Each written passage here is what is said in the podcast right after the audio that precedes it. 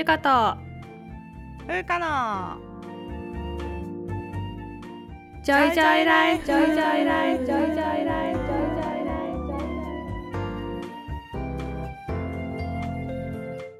イこの番組ではゆかとふうか2人の女医が日々の暮らしや仕事にまつわる小話などざっくばらんな日常トークをお届けします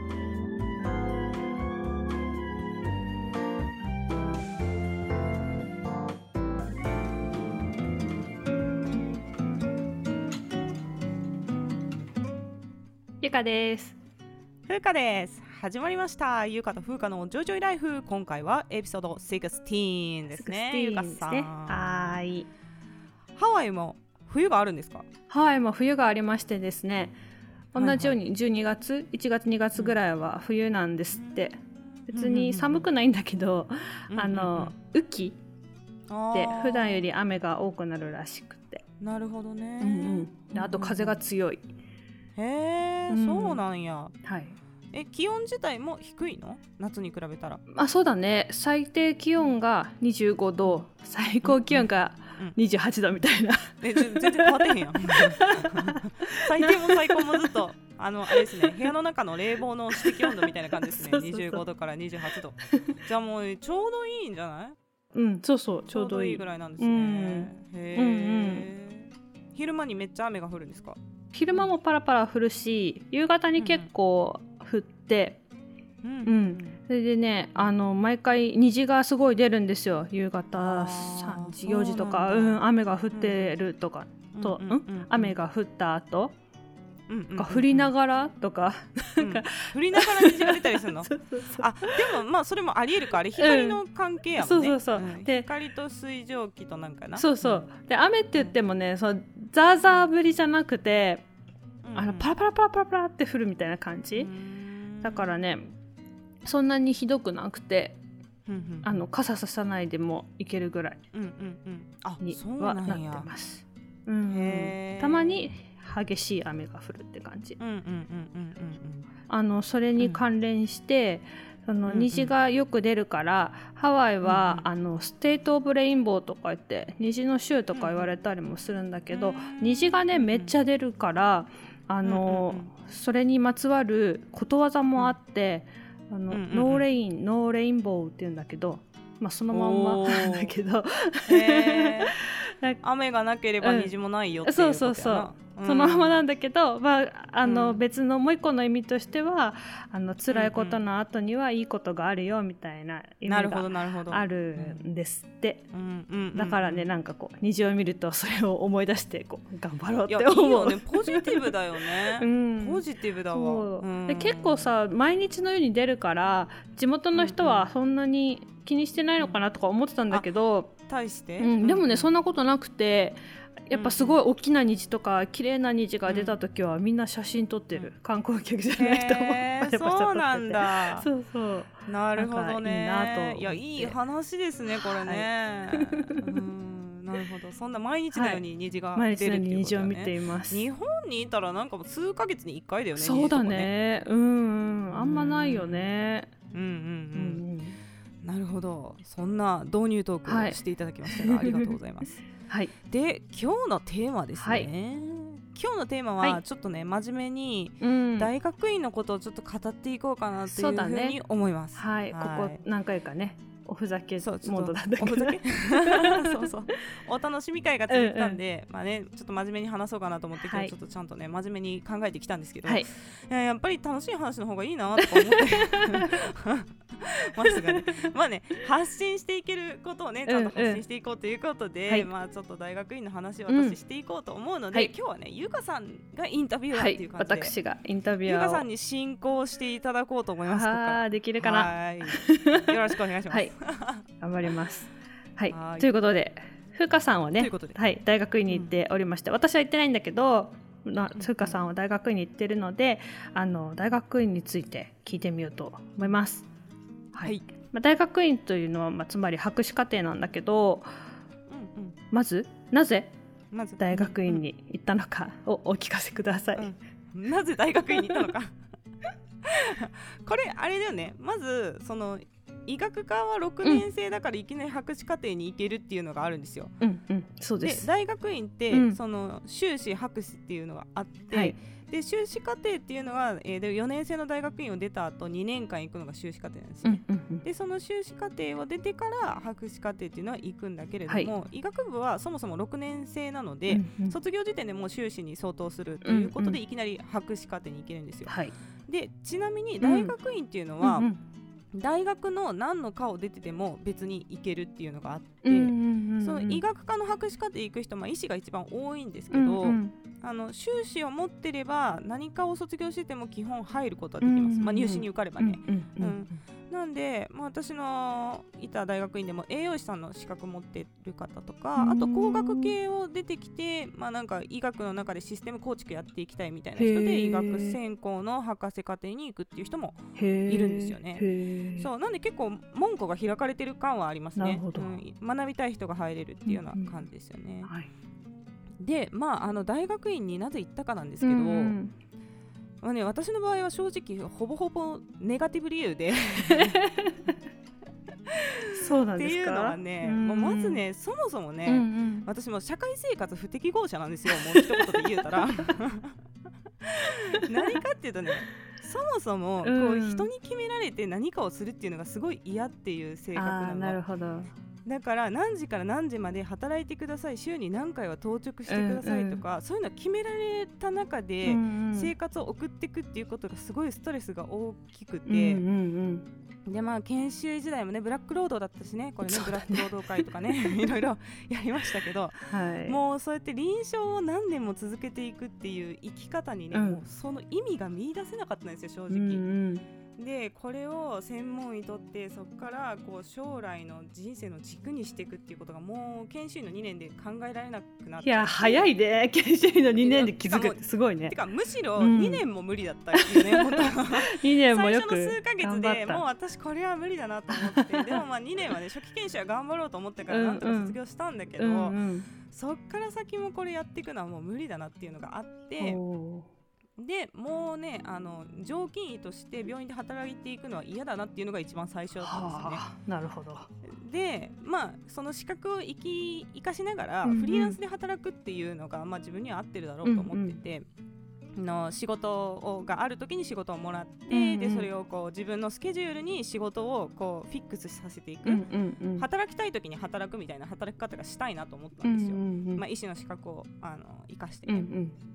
ただですね、うんまあ、あの私が初期研修どういう環境でしたかっていうのはね、まあ、エピソードの、はい。えー、567ぐらい聞いていただくと分かると思うんですが、うん。私が初期研修した病院っていうのはすごいフリーランスの医師がね多い病院だったんですよ。うんうん。医局にフリーランスっていうのはね医局に所属していないっていう、そうん、そうですそうです。あのそうですそうですそうですね、うんうん。あの常勤でもないしあそっかそ常勤の扱いなんでうすよね。んその病院とか大学とかに所属してなくて、うんうん。まあ、転職会社とかに席を置いてて、うんでそのまあ転職会社がフリーランスの案件とかを紹介してくれるのをスポットで行くみたいな,、うんなるほどだからまあフリーター医師みたいな感じなんですよ、はいはい。フリーランスっていうのは結局、うんうんうんでもそういう人って本当に正直ピンキリで、うんうん。すごいもうあのああの働き方がね合わないから、うんうん。そうやって働きたいでもちゃんと患者さん見るっていう医師もいれば、うんもうね全然勉強してなくて本当に研修より知識がないぐらいの 人もいるんですよ正直、うんうん。だからちゃんと勉強しないとこれやばい医者になっちゃうなっていうのがあって、でまあやっぱり一回医師っていうのね道に入ったからには専門医とやっぱ学位っていうのをうん。取ってからフリーランスになろうっていうふうに決めたんですよ。でやっぱりちゃんと組織に属してると、うんうん。まあ、病院とかね、うんうん。大学とかそういう大きい組織に入ってれば、うんうん。結局努力しなくてもさ最新の情報って入ってくるわけですよね。だね。周りの人がやっぱ優秀だし、うんで製薬会社の、まあ、今はコロナでねうん。来れなくなってるけど、な MR さんって製薬の営業の人とかも来てくれて、最新の薬剤情報とかもうん全部持ってきてくれるんだけれども、今日フリーランスになってしまうと、まあ、そういうね人づてに情報を得るっていうことがなかなか難しくなるので、うん。自分でちゃんとね情報を取捨選択できる能力がないと、やっぱ最新の医療から遅れていっちゃうし、最悪そういったことがちゃんと判断できないとこう偽医学に加担するような医師もいるでしょ、うん、実際フリーランスで。そう。いやそうはなりたくないそうだね、うん。うん、ちゃんとやりたいけど仕事がしたくないっていうだけだったから。難しいやっぱり難しいでしょ。そうそう。それって結構ね実はね医者の中では難しいんだよね、うんうん、難しいよね。ちゃんとやる人は超ブラック労働で頑張っていかなきゃいけないし、うんうんうんでそこ外れちゃうと、うん、こうちゃんとできなくなるっていうのがあって、うんうんうん、でもまあ私は前例がなくてもそこをやりたいなと思ったんで、うんうんまずねデータとか論文をちゃんと読めて自力で正しく解釈できる能力をつけたいなと思ってなるほど、まあ、それがもう一番の理由ですね、うんうん、大学院行った理由ですね。なるほどすごいあのネガティブっぽく言うけど別にネガティブではないよね。なんていうの？そういう生き方があってもいいじゃない別に。いやそうなんですよ。でも あんまりいないってだけで言えるって感じ。あそうね。ここまでもう大学今私卒業して何年か経ってるんですけど、うんうん、ここまで来てあ自分がやってきたこと間違ってなかったなと思えるから、うん。うん、今こうやって喋れるけど、うんうん、当時は正直劣等感の塊やったよ。みんな臨床を続けて講師研修に輝かしく入っていくのに、私はやりたくなくてしょうがないっていうね、うんうんうん、そうっていう感じだった。だからもうなんか負け犬みたいな気持ちで行きましたけど。そんなこと、まあ、実際実際良かったですよ、うんうんうん、そうだよね。実際良かったんだけどね、うんうん、まあねまあそういう感じでしたね。なるほど。はい。始まりはじゃあそんな感じだったわけですね。そんな感じだったと。はい、はい、でえっ、ー、とふうかさんの行った大学院は出身大学じゃないんですよね、はい実は。そうそうそうなんですよ、うん、全然。出身大学と違うところにね、うん、結構医者の大学院っていうのは割と卒業した大学の大学院にそのまま行くことが多いんだけど、まあ、なぜ卒業大学じゃなくて別の大学院を選んだのか、うん、まあ、そういう人も結構いるのかな、実際のところ。いますよ。あいるんだ。いますね。私の同期でも、うんうんでも私の同期は結構本学出身の人が多かったけど、うんうん、まあ、3分の1ぐらいはいるかな、うん、1, 学年で。そうなんだ、うん、うん、多い学年だったら半分が本学出身半分は多大学出身っていうところもあるぐらいです、もう今ね出身大学でもそうでもなくてもいいんですけど、うんうんうん、まあ、一番やっぱ大学院選び重要なのは、何の研究がしたいかですよ。そうだよね、うん、そう。でそうなの。その大学の知名度とか、うんうん、あの何？学歴ロンダリングとかで大学院行く人もいるけどいる いる。いやロンダリングじゃなくてその自分の大学出身大学に、うん、あのちゃんと自信を持てようと思うんだけど そういうのじゃなくて結局まあ何の研究がしたいかですよ、あと誰の指導が受けたいか、うんうん。まあ、教授とか指導教官の研究内容っていうのがやっぱ最も重要ですよね。で研究はやっぱね環境がめちゃくちゃ大事なんで、うんうんうん、でその環境っていうのはある程度正直自分でつかみにいけます。へえ、うん、どういう環境がいいところなの？やっぱりねあのー、あの誰の指導が受けたいかです。か そっかそっか。指導教官が、まあ、そうそうそう、うんうん、で指導環境が。で、まあ、どういう環境が、うんうん、まあ、大事かっていうのは、うんうん、まずですねリサーチマップっていう SNS みたいなやつが今あります、うん。うんうん、はい、で科研費取る人たちはそこに全部、あの登録しないといけないっていうのがあるので、うんうん。そういうなんかまあ開かれたところでまず研究者の情報っていうのが見えるのと、うんうん、あとそれぞれ大学の講座のホームページとかにこう業績情報が載ってたりとかするので、うんうん、そうするとまあ何年にどれぐらい論文が出てるかみたいなのが分かるしその研究がアクティブに動いてるかどうかっていうのも業績を見れば分かりますよね。うん、でまずまあそういうので自分が何やりたい研究興味があるところを中心的に研究してる人が誰なのかっていうことをまず知るっていうことですよね。そういう情報は誰から手に入れたの？自分で調べたの？これはねリサーチマップは自分が研究者として登録するようになってからよく見るようになったんだけど、うんうん、大学の講座のホームページとかはねもうめっちゃ見ました。それはもう大学院行く前に。うん、どういうメンバーの人がどういう研究してるのかなっていうのは、あの見てましたね。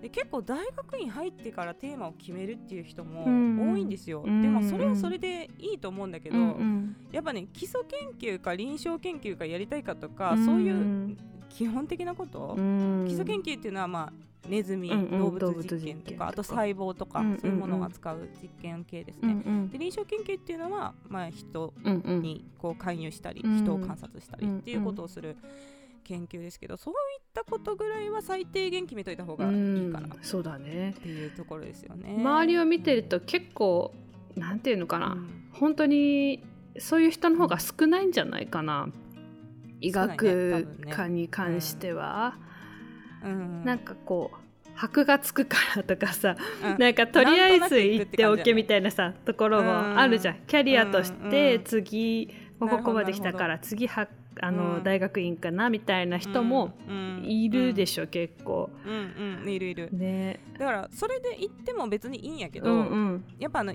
正直ね赤ハラとかあるからやっぱうんうんうん。りハラスメントとかだ、よね。そういうのがあるんですよ、うんうん。でもそういうのは事前にある程度リサーチすれば避けることができるので行く前の準備っていうのは結構重要です、なるほど。ねはいで今は結構ポジティブ面うんうんの大学院選びを言ったけど、うんうんネガティブ面で確確認しといた方がいいことっうんうんていうのも実はあって、うんで大学院に入ってるのに臨床をやらされるっていうことが結構いろんな大学であるんですよ。ありますね。ありますね。はい。ねこれ無給医問題とかで問題になったんで次回ちょっとね、この辺のブラック面をねあの 解説？え告発？しちゃいましょうかなと思いますけどうんうん。そういうね臨床のデューティーがどれぐらいあるのかあと無給医なのかちゃんと給料とか出るのかそう,、いうあたり。りはまず絶対確認しといた方がいいです。はい。でこれはあのーその講座のね、うん。先生に聞いても、うん。まあ、その例えば教授に無給医なんですか？とか聞いたら いやいやもう入ってこないでくださいってなっちゃうから、うんうんうんそういうのはね、うん。あの大学院説明会とかがあるんですよ。あの全体大学院全体でそういう説明会の日っていうのを設定してくれるのが、まあ、多くの大学であるので、うんそういう説明会に行ってそこに出ている先輩にちょっとちらっと聞くみたいな,、なるほど。うん。ほう教えてくれます、ううんんこれは大抵。はい。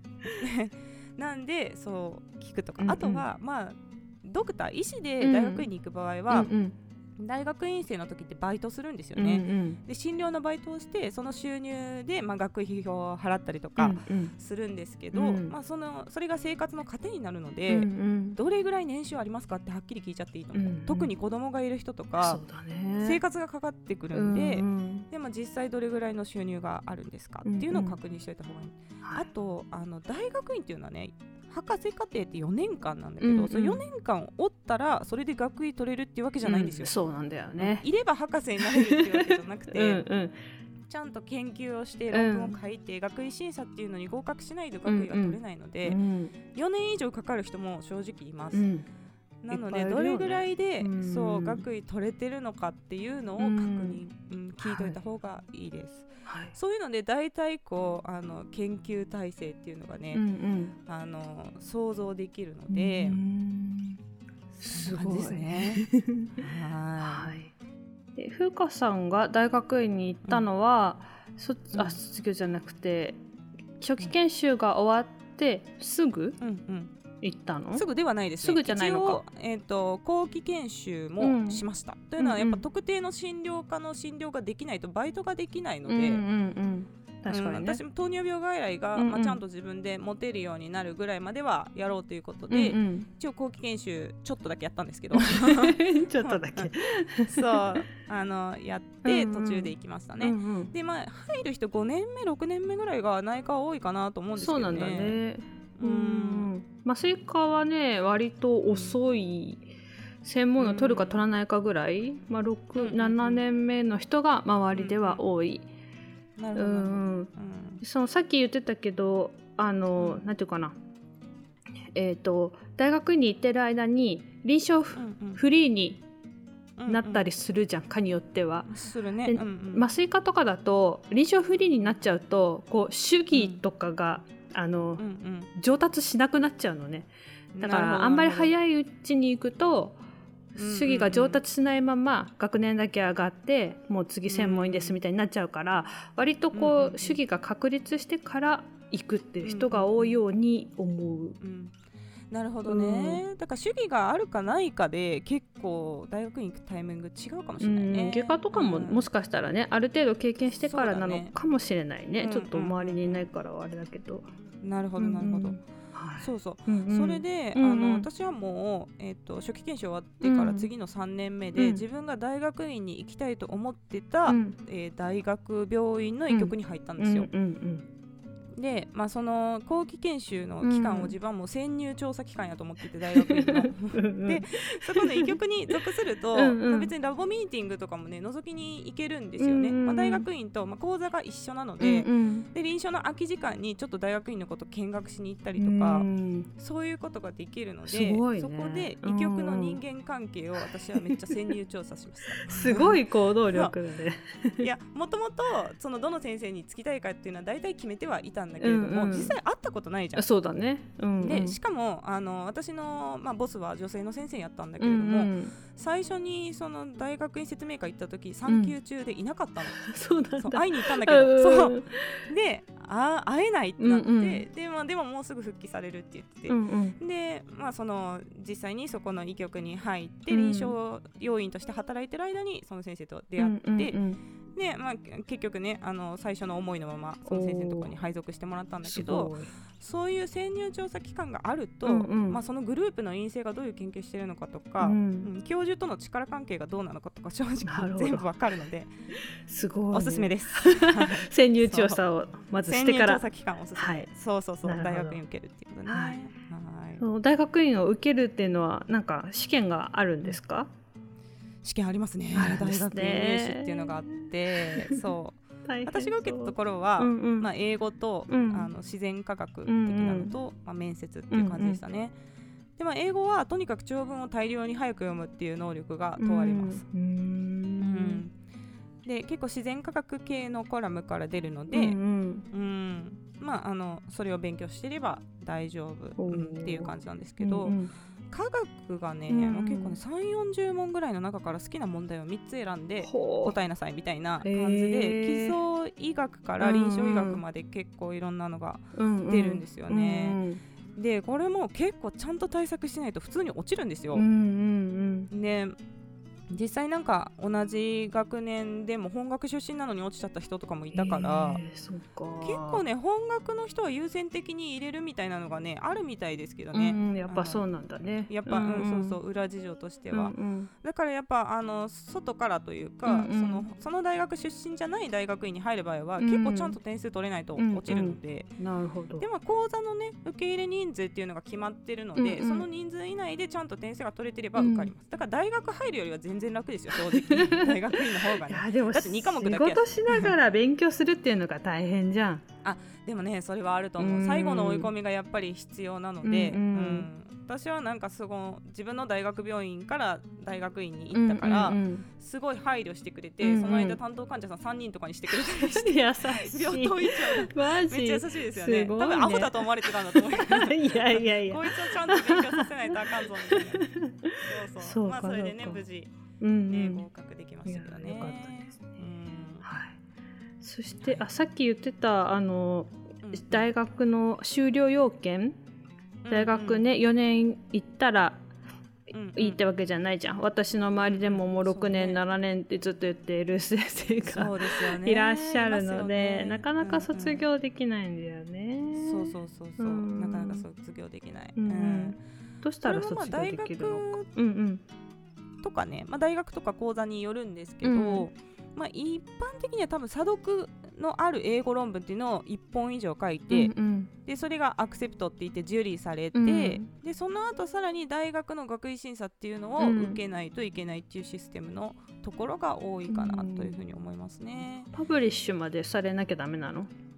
えっとね、アクセプトの？証明ができれば OK っていう感じかな。そしたら次学位審査っていうのに進めるんですけど、うんうんまあ、学位審査っていうのは、うん。もうそのやってきた研究を、うん。ほんと30分ぐらいかけて詳細にまずプレゼンテーションするんだよね。うんうんで自分の科じゃない、うん。あのところの教授から、まあ、ラランダムになんかその専門分野にある程度こうハマる感じのところから選んでくるんか、あれですけどうんうん。3人ぐらいの教授の前でプレうん。ゼンテーションして、うんでそれでずっとツッコミを受けうて、ん。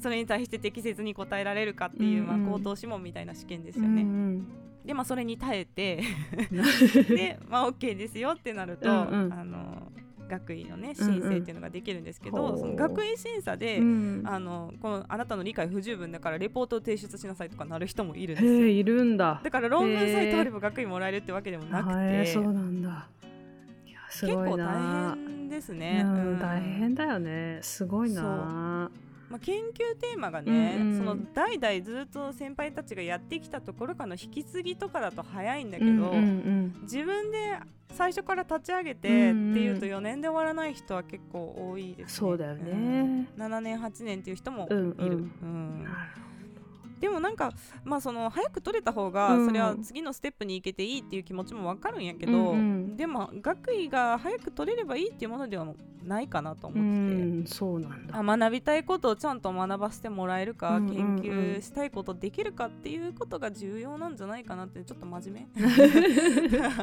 思うかなとね、うん。思いますよね。そうですはい研究ね。なんかもう風花さんの話を聞いてると私には絶対無理だと思って。研究とか全然もうできないしプレゼンとかは無理だなと思うんだけど、どんな人が向いてるっていうかどんな人だったらできると思われるか。まあ、できるそうやね。向いてる人っていうか、うん。まあ、マインドセット的なうんうんものですよね。でまずね絶対重要なのは自分で予定を立てて実行できる能力、うん。うん。これね。が絶対大事ね。あこれできうんないんだよな。できないの？それは、まあ、そしたら指導教官が全部こう決めてくれる指導教官あいいね。そう。そういう指導教官もいるから。そうなんうんだ。そのうん、全部いつまでにこの実験やってくださいやってくださいっていうのを全部決めてくれる人もいます。ん。なんでそういう上司のところにつけば、うんうん。それは別に、なるほど。まあ、それができるのかできないのかだから自分で知っとくことうんが重要よね、うんどういう教官にねつくうかっていう、ねんなるほどなるほど。でも私はもうそのさっきも言ったけど時間を決められてうん。何かをさせられるっていうのがすごい嫌だったから、そのあの1週間とか2週間とかのスパンで大体結果が出てれば OK だよっていうのがもう最高やったんですよ私にとっては。うんうんうん。だから調子悪い日はもうずっと寝てるし、うん。今日やるぞなったらもう朝から晩までずっとやるみたいな。いやーすごいね。へでー。それでこうトータル帳尻が合ってれば OK っていうのがねへそれがいいところです、うんうん。でもまあ会う人会わない人いーるかなとはうん。ね、そうだね。うんまあ、あとはね、うん。うん。あの図太いっていうこと。ずぶとい。図太い。うんそう。で研究して結局最後それを論文にするじゃないですか、うんうん。で論文して投稿しうてん査読っていうのを受けると、はいはい。結構ねボコボコに言われたりするの。そうだよね。こんな論文何の新規性があるんだとかって言われたりとかね、うんうん。こんな研究価値がないとか、ねうん言われたりとかするわけですよ。うんうんでまあその間違ってるところとかね足りないところっていうのはちゃんと素直に受け止めないといけないんだけど、うんうん落ちてもへこまないっていうのはやっぱ大事ね。すごいね。もうねこの研究がわからんのはその査査読者の方が悪いんやぐらい思ってましたから私ね。強い時代が自分に追いついてないだけだなみたいなそう本気で思ってたで私実際学位の論文8回落ちたんですよ、えー、そうなんだ。そうでそれはやっぱなんかねあのテーマが怖すぎ、うんこコアコアっていうかな。ココア、うんうんうん、コアそうそうそう、すぎて、うんうん。なんかこう受け入れられなかったっていうのが原因だったんですけど。新規性が高すぎたんじゃない？あもうそういうことだと思ってる、うん、そういうことでしょ。まあ結局そうなんだけど、うんうんなんかフォーカスしたところがすごいマニアックすぎて、うんうんうん。なんか全然理解されなかったっていう経験があったんですけど、うんうん。もう全然へこまなかったですからね。すごいね。面。白いものがなぜわからないのだぐらい思ってすごい。いや向いてるんだよ、ね向いてるっていうのそうはだね。そうそう。いうとこだね、うん。そうです、うんうん。まあ、あとはねちゃんとね、うん。研究を最後までできる能力で必要なのはやっぱ論理的に思考できるっていう能力ですね、うんうん自分のデータであっても、やっぱちゃんと批判的うんにうん。見ないと、うんうん。やっぱさいいデータが出たらそれを最大限アピールしたくなっちゃうわけよそうだね。そう。もうこれで世界を変えれるぐらい書きたくなっちゃうわけ。全然かそんな変わんないんだけど、うんうん。そうそう。けど飛躍しない程度のギリギリ科学的なね、うんレベルを保って夢のある文章っていうのをね、そうちゃんと導かないといけないっていうのがね。すごいね。難しいところかなと思います。っていうかさ、はい。もうここで結構30分ぐらいになっちゃったからそうだね。どうする？一旦切ります？ここで。そそうだね。うん、そうだね。はい。ということで風花さんの はい。大学院のお話？大学院を語る。そうやね。うん、大学院だ理由から向いてる人、向いてない人 選び方 まで。いやもうあんまね大学院ね、うん、聞くことないからう。んうん。いい話になったんじゃないかなといい思います話になりましたかね。もう大学院考えてる人はね、う ぜひねん。聞いていただいたらいいと思います、はい。はい。でこれじゃあ次回もちょっとうん。このシリーズ続けていく感じで、そうだねうん。このシリーズ行でこうと思います、はい。